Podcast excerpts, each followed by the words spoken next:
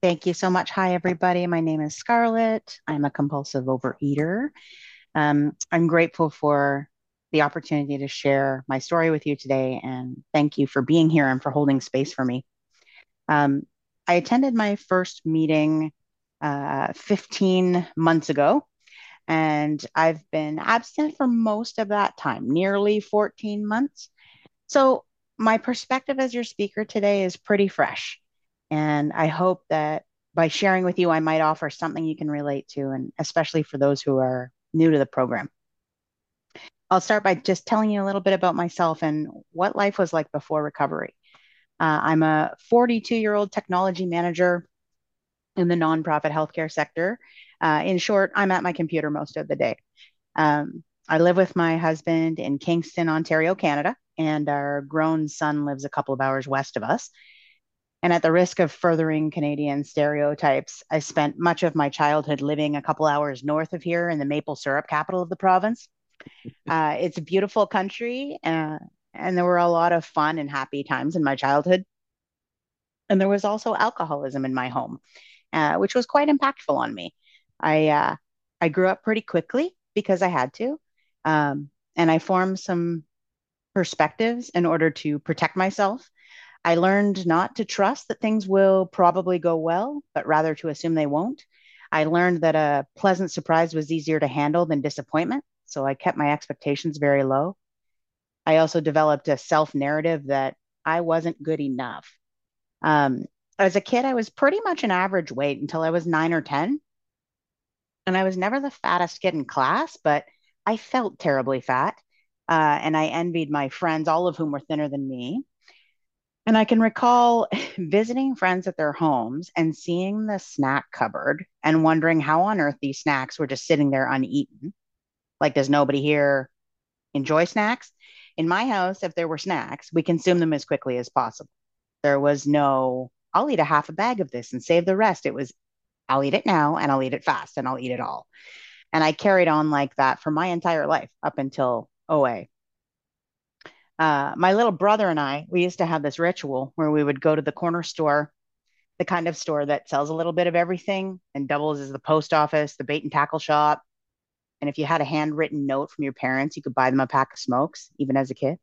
Uh, so, having raided the couch cushions for spare change, we'd walk over to the store and buy as much chocolate as we could, and then come home and watch the original Willy Wonka and the Chocolate Factory movie. And this was my happy place, binging on chocolate with Charlie Bucket and his grandparents. Um, just before starting high school, we moved to Kingston, Ontario. Um, it's so rural to city, and it's a pretty cool city. Um, but it was also an overwhelming transition for me. And I was suddenly without my friend group and surrounded by girls who seemed a lot more mature. Um, their clothes seemed cooler and more grown up and i felt like a bit of a dork in comparison. And and i also became like increasingly aware of my body around that time which i think is partly just being of, of a certain age too but i, I didn't like it uh, my body. I specifically wanted to be thinner. As far as i was concerned and the sentiment i grew up with and the sentiment in you know popular culture was that thin is good and fat is bad. And fat is lazy and ugly and represents weakness and failure um, so I started obsessing over teen magazines and the body images therein. Even the eyebrows were pencil thin in the 90s. Okay. Thin was in. Um, and in the 10th grade, what began as like an earnest effort to exercise and eat better, it quickly turned into obsessive controlling behavior. I was over exercising and restricting my food. I developed anorexia. I was dangerously underweight. I'd stopped menstruating. I was blacking out. Uh, eventually, I couldn't hide it from my parents anymore. The jig was up, uh, and they got me some help uh, at an eating disorder clinic. And I regained weight and, and spent the last couple of years in high school at an average weight. And while my physical recovery was there at the time, I never really focused on any emotional recovery. Everyone was just happy that I wasn't skeletal anymore, and we moved on. Um, and I've often thought, like, what a shame that I couldn't go to an eating disorder clinic for the problems I have with overeating. You know, it just it wasn't the same. And so partway then, partway through grade 11, excuse me, I discovered uh, cannabis. And just like the addict I am, I decided to go full on with this fun new substance. And so I was high every day for most of the day, um, using substance to avoid feeling my feelings. It's just cannabis instead of food this time. And it it also seemed to help my confidence. I stopped caring so much about what other people thought of me. Um, I was cool and popular and marched to the beat of my own drum, and it all seemed good. But I went from a straight A student to barely graduating high school. I had no ambitions. Uh, and then shortly after graduation, I got pregnant. And this was surely the best thing that has happened in my life. And my son is an absolute gem, but it was pretty stressful. Uh, and I was 19 when he was born. I was single. I was broke. I was on welfare. I had no car, no post secondary education. Um, I stopped using cannabis and tobacco because of the pregnancy. And so I ate. I ate and ate and ate and ate and ate some more. it's customary, I think, to gain about 30 pounds during a pregnancy. I gained at least 80. Um, and over the years, I did what so many of us have done. I tried lots of different diet programs, um, like Weight Watchers, Atkins, LA Weight Loss. That one was particularly brutal with like humiliating in person weigh ins. Um, and each time I'd have temporary success followed by gaining it back and putting on even more weight every time. Uh, and every time I felt like more of a failure than the last time. And then I turned to food to try and stuff down all those feelings. So a real cycle. Um, and then most recently, before OA, I tried like a medically supervised low calorie shake diet. You may have heard of this. Sometimes you do it like in anticipation of a weight loss surgery or something, but um, it was nothing but these low cal shakes for months. And I'd meet with a nutritionist weekly to review my progress and work through like his program. And at first it seemed to be working. And I think I lost about 80 pounds. Um, and I felt some relief in not thinking about what I was or wasn't going to eat. And looking back on that now, it makes a lot more sense. Like it was, I was kind of tucking the obsession aside because there was no food choice to make. And then through some blood work, we discovered that my liver was quite displeased with this whole shake diet situation. And I had to transition back to solid food a little ahead of schedule. And that was okay for a while, but it didn't take long for my compulsive food tendencies to flare right back up. And I gained all the weight back and a lot more. Um, before, during, and after this shake adventure, uh, I was going through a rough patch in my marriage. It left me feeling rejected and uncertain about the future. And there were some other stressors too family mental health issues. I was really worried about people I love. Um, and then COVID happened and I started working from home and I took the physical distancing stuff pretty seriously, largely because I, I was overweight and um, had asthma and stuff. And I was just, I didn't know. I didn't know how COVID would would affect me. I was pretty scared of it. So eventually I just kind of short circuited. Um, I spent a few months mostly in bed, sleeping or binge watching Netflix, unless I was out of bed eating. Or sometimes I'd just eat in bed um, I was depressed. I was overwhelmed. I was tired and sore. Uh, my muscles felt like they were starting to atrophy. And I felt like ashamed and embarrassed and sad and angry and resentful and jealous of most of the people in my life. Um, and I latched onto the popular pandemic practice of ordering food delivery to my house. And so every single day I was eating burgers and fries and chips and chocolate every day.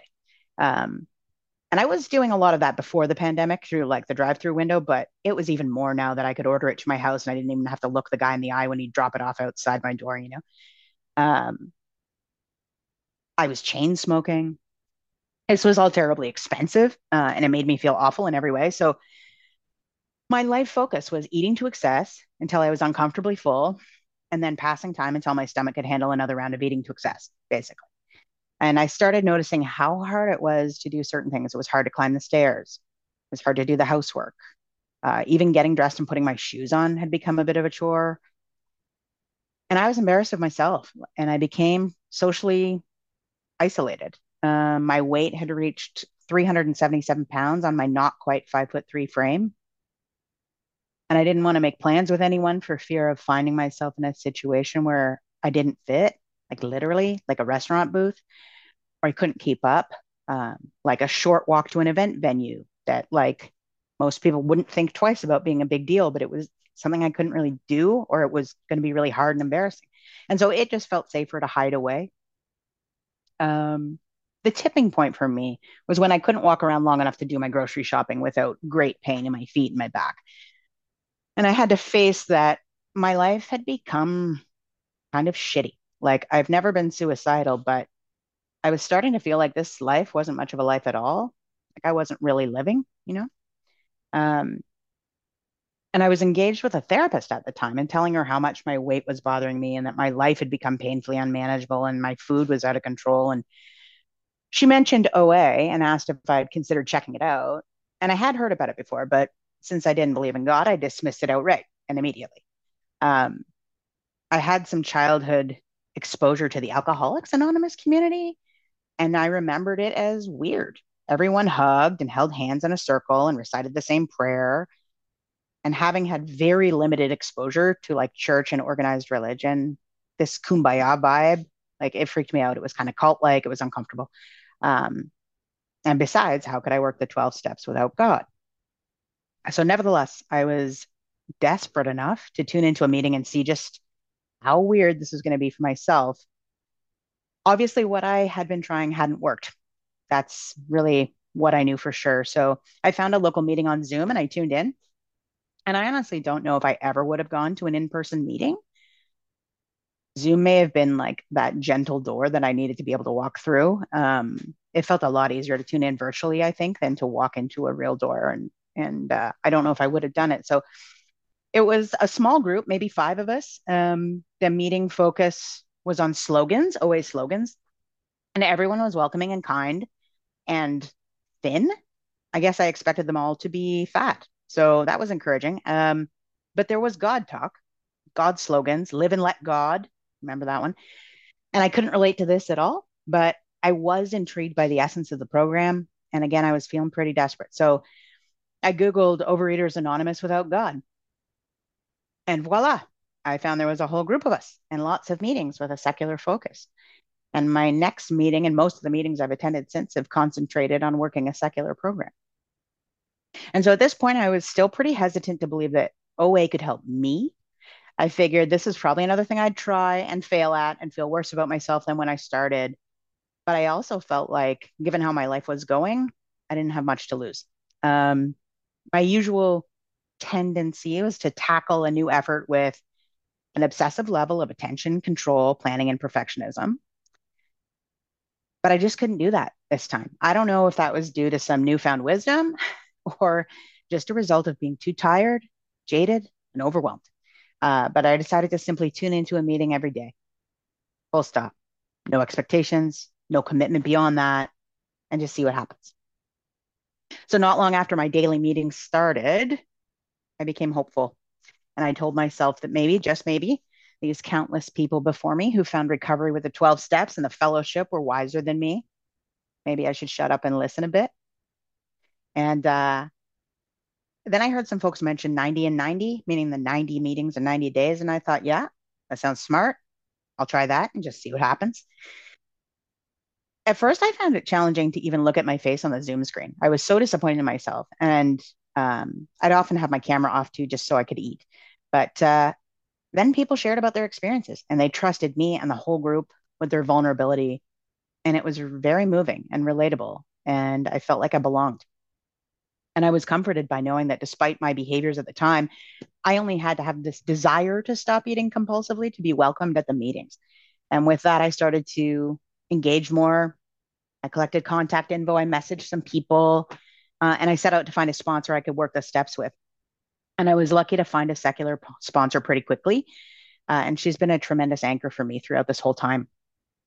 And so she suggested some literature for me, including the 12 Steps and 12 Traditions of Overeaters Anonymous, and another book called The Alternative 12 Steps A Secular Guide to Recovery. Um, and I also got a copy of the 12 step workbook of Overeaters Anonymous, the, companion guide to the 12 and 12. So, and I went through it step by step each week I'd share my step work with my sponsor and discuss. And it took many months for me to work through all 12 steps. I can't remember exactly how long, but easily I'm thinking like eight, maybe eight months. Um, and as I mentioned earlier, I, I, don't carry any religious baggage. And so I found it pretty easy to dismiss the God language um, found in the steps and, and replace it. So what I did was I found every version of the steps that I could find online. There's a lot of them and uh, compiled them into a spreadsheet, mostly because I love spreadsheets, but also because it was an easy way for me to just see all of the step versions beside each other and compare them. And so after reading on each step in my books, I'd review the versions of the steps and then choose the one that spoke to me the most. And sometimes I'd adjust the wording a bit or combine two versions together. Uh, but this like bespoke approach to identifying my steps, it felt right and balanced and had the guidance of this proven method coupled coupled with the flexibility to customize a set of meaningful steps for me. So like take step 3 for instance, the traditional wording is made a decision to turn our will and our lives over to the care of God as we understood him. And my version is committed to a lifestyle of recovery focusing only on what we could control. So I choose a proactive approach to recovery that doesn't include a deity. And while I recognize and work to accept my limitations and my inability to control everything and my inability to recover from compulsive overeating by relying only on myself and my willpower, I don't subscribe to powerlessness. So my program is one of action and I take full responsibility for it. Um, that said, I, I, understand and appreciate the higher power concept and, and it being a tool for recovery. And I do draw on that strength. So, you know, my spirituality is my higher power and something that I continue to explore. And by spirituality, I mean that feeling I get when I'm in nature, when I'm touched by humanity and the energy and connectedness of living things. Um, I actually find it very comforting to consider that in the grand scheme of the universe, I'm rather insignificant. There is power much greater than myself, and I ought not take myself too seriously. Um, I'm cultivating my meditation practice and, and learning to slow down and tune into this power that's available to me anytime I close my eyes and and you know if something helps me and it doesn't harm anyone i'm, I'm more open to it now. Um, even if there's a placebo effect at play to some degree i don't care that much. If it helps me it's welcome in my life. Um, so aside from the step work one of the first things i did with the support of my sponsor was to identify my red yellow and green foods. Red being the ones i crave and binge on you know yellows on the watch list green ones are okay. Like i don't really have a disordered relationship with them. I eat them in reasonable amounts. And i love that this was a custom food list for me. Again, this isn't like one size fits all, right? Um, my red foods are someone else's green foods and vice versa, or you don't even use red, yellow, green. You do other things, you know. And so I felt so encouraged by this um, this customization element to it. And and what seemed key to me was it doesn't really matter as long as I'm being honest with my own list. Then my list is right, you know. Um, and then I defined my abstinence and developed a plan of eating and my abstinence is pretty simple. So no red foods, stay under my daily calorie limit. And then my plan of eating is just behaviors that support my abstinence. So things like avoid having red foods in the house, log my food and share it with someone, shop ahead so I'm not stuck without any healthy choices on hand, that kind of stuff. Sit at the table to eat. Um, and I also told my husband, my parents, my son, my brother, my closest friends about OA and what I was trying to do. Um, and it gave me a greater sense of accountability and commitment to this program. And it also broadened my support network to include the people closest to me. And they were all super supportive. They've been wonderful. Um, that said, defining my absence was a lot easier than becoming abstinent. So I set um, I set my start date. I planned my meals for the week. I got all the groceries, you know, but then I was left to sit with my feelings without the food and without smoking. I'd quit smoking a month before that. Um, you know, I'd crank up the Indigo Girls and sing through the tears and just let the discomfort just sit, just sit with the feelings. And this wave of intensity would crest and fall. It never stayed up at the top. Um, yeah, so over the past 15 months, you know, my life has changed dramatically for the better. My physical recovery makes it easy for me to move around. Now I'm hiking in the woods without pain. I'm not winded. I feel amazing. Um, my obsessive food thoughts are at bay. They're always under the surface, ready to rear up, but they don't consume me. And I have fun with my friends and my family. Um, I was able to sit comfortably on an airplane and visit my parents on the East Coast this summer. And I spent the day walking around Niagara Falls with my brother. And I feel good in my skin. And as they say, I've been restored to sanity. You know, I feel calmer. My work performance has improved. I got a promotion. Um, I volunteer as a professional mentor to newcomers to Canada. My marriage is stronger and happier. I show up for my friends. I show up as a parent. I get to shop for cute clothes. Um, I reignited a regular yoga practice. I'm more resilient. Uh, I'm building my emotional regulation skills. Like my recovery is perfectly imperfect. I bump up against my guardrails and correct course with the support of OA rather than resigning myself to another failed attempt at self improvement. Um, I've got my life back, a life worth living. So I think with that, I'll I'll stop there and just thank you so much to all of you for being here today and for letting me share.